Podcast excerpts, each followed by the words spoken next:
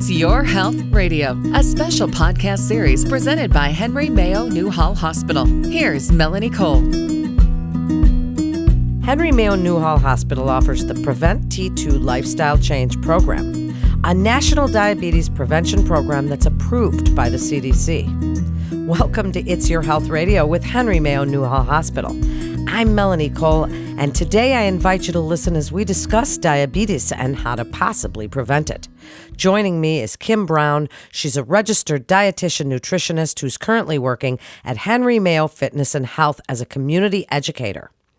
Kim, I'm so glad to have you join us again today. So tell us a little bit about diabetes. There's type 1 and type 2. We hear all these different terms. Can you tell us a little bit about the difference in those types of diabetes?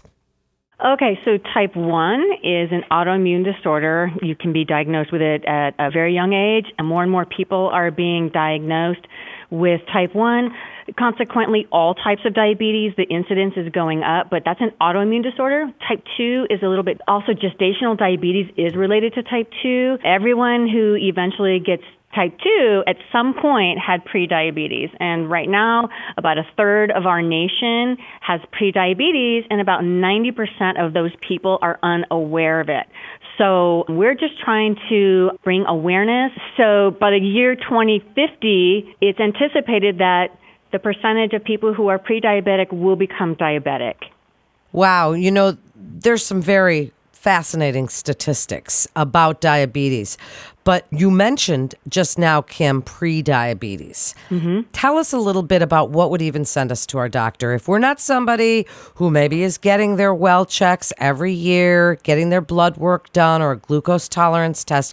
Are there any symptoms that would signal pre-diabetes or full-blown diabetes? Something that would let people know, you know, it's time to go to the doctor. And if you've been told that you have pre-diabetes is there any stopping the roll to full on diabetes? A lot of people who are diagnosed with prediabetes sometimes they're surprised you know because there really are no symptoms that lead up to it. You don't start really having some typical symptoms of type 2 until you're actually diagnosed with it and your blood sugar is running really high. Some people um, are expecting it because they have a family history of it. So some people are not that surprised that they have been diagnosed with prediabetes. There are some things that you can do to prevent it. One of the first things that you can do is try to achieve a healthy body weight. And if you're not quite sure what that is, achieving a body mass index of 18.5 to 25, you can Google body mass index, and it's basically your height and your weight. And it, it's a chart that kind of shows you what a healthy body weight range is.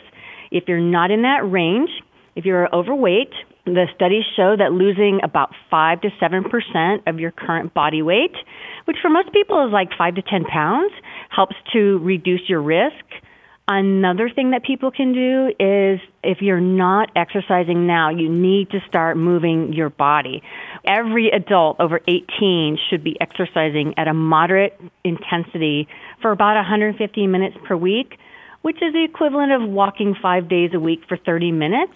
There's also really good studies showing that resistance training a couple days a week helps improve the situation even more. So if you're not doing this now, start slow. If you are totally sedentary, you know, maybe jumping off the couch and you know, doing 150 minutes a week is too much. Maybe just start off with 3 days a week and start walking 10, 15 minutes until you can work your way up to that. And the third thing that is recommended to help reduce your risk of type 2 diabetes is eating a low fat diet. And the reasons for this is number one, fat has twice as many calories as the other two macronutrients, protein and carbohydrates. And the increase in calories translates to increased weight gain. And the other thing that helps with low fat eating is that when you eat more fat, this also contributes to the problem of insulin resistance. So, exercise and low fat eating helps with insulin resistance, which I'm not sure if your listeners are aware of what insulin resistance is, but it's when your body might still be making enough insulin, but it's just not being able to be used efficiently by the body. Well, exercise does have an insulin like effect, which is something that I learned in graduate school as an exercise physiologist. It was one of our more important things that we learned because, as you said, and as you reiterated about the importance of exercise, it opens the door as it is. You know, lets that insulin in so that the working muscles can use it, right? I would like for you to tell us about the Prevent T2 Lifestyle Change program. Tell us what this is offered by Henry Mayo Newhall Hospital and how it really can help somebody who might be told they have prediabetes or diabetes to lose weight, become more physically active, reduce stress, something we all certainly need right now, Kim. So tell us about this program.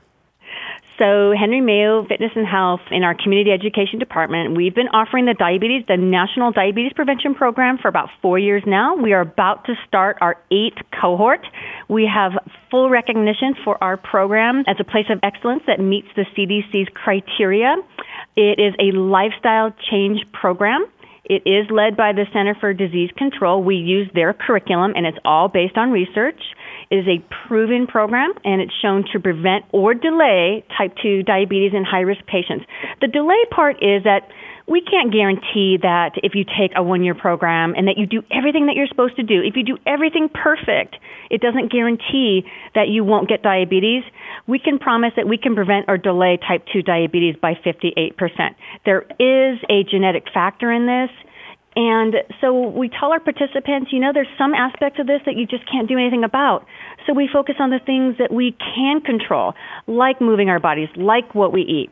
So we spend a year together. This is a one year commitment.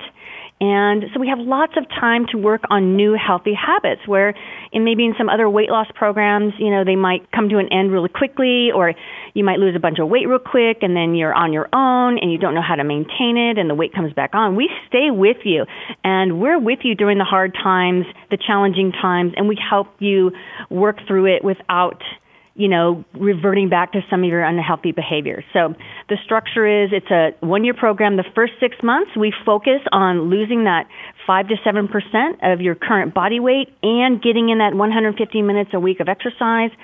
Hopefully, you get to your goal within that first six months. And we focus on maintaining that second six months. If you don't get to your goal, that's okay. We keep working on it for the whole entire year. Wow, what an excellent program and so helpful. So, tell us a little bit about some of the food issues that people mm. that you know, you're a dietitian, you're a registered dietitian nutritionist. And while diabetes has a link to what we eat, obviously, people have a lot of confusion. They say, "Oh, I can't eat tomatoes or certain mm. carbohydrates, but not mm. all carbs are bad, right? I mean, yeah we're not getting fat eating carrots and tomatoes. Tell us a little bit about good carbs, bad carbs, the food, and how, and why we even need to understand the food that we're eating. Well, one thing when I teach my diabetes self management class is when people are diagnosed with type 2, they, like you said, there's a lot of misinformation out there. They, they hear that carbs are really bad. And so sometimes that's the first thing they cut out. They cut out all carbohydrates and they start focusing on protein and, and vegetables and, and, you know, which a lot of times when you eat more protein, a lot of fat comes with that. And there's nothing wrong with protein and vegetables. It's just with the, all the extra added fat. We, we talked a few minutes ago about how fat contributes to insulin resistance. And then some people just think, oh, I'm cutting back my calories, so I don't have to exercise either. So they've added the fat and they've reduced their exercise, and voila, yeah, they've cut out carbohydrates, but they've still got an insulin resistance problem.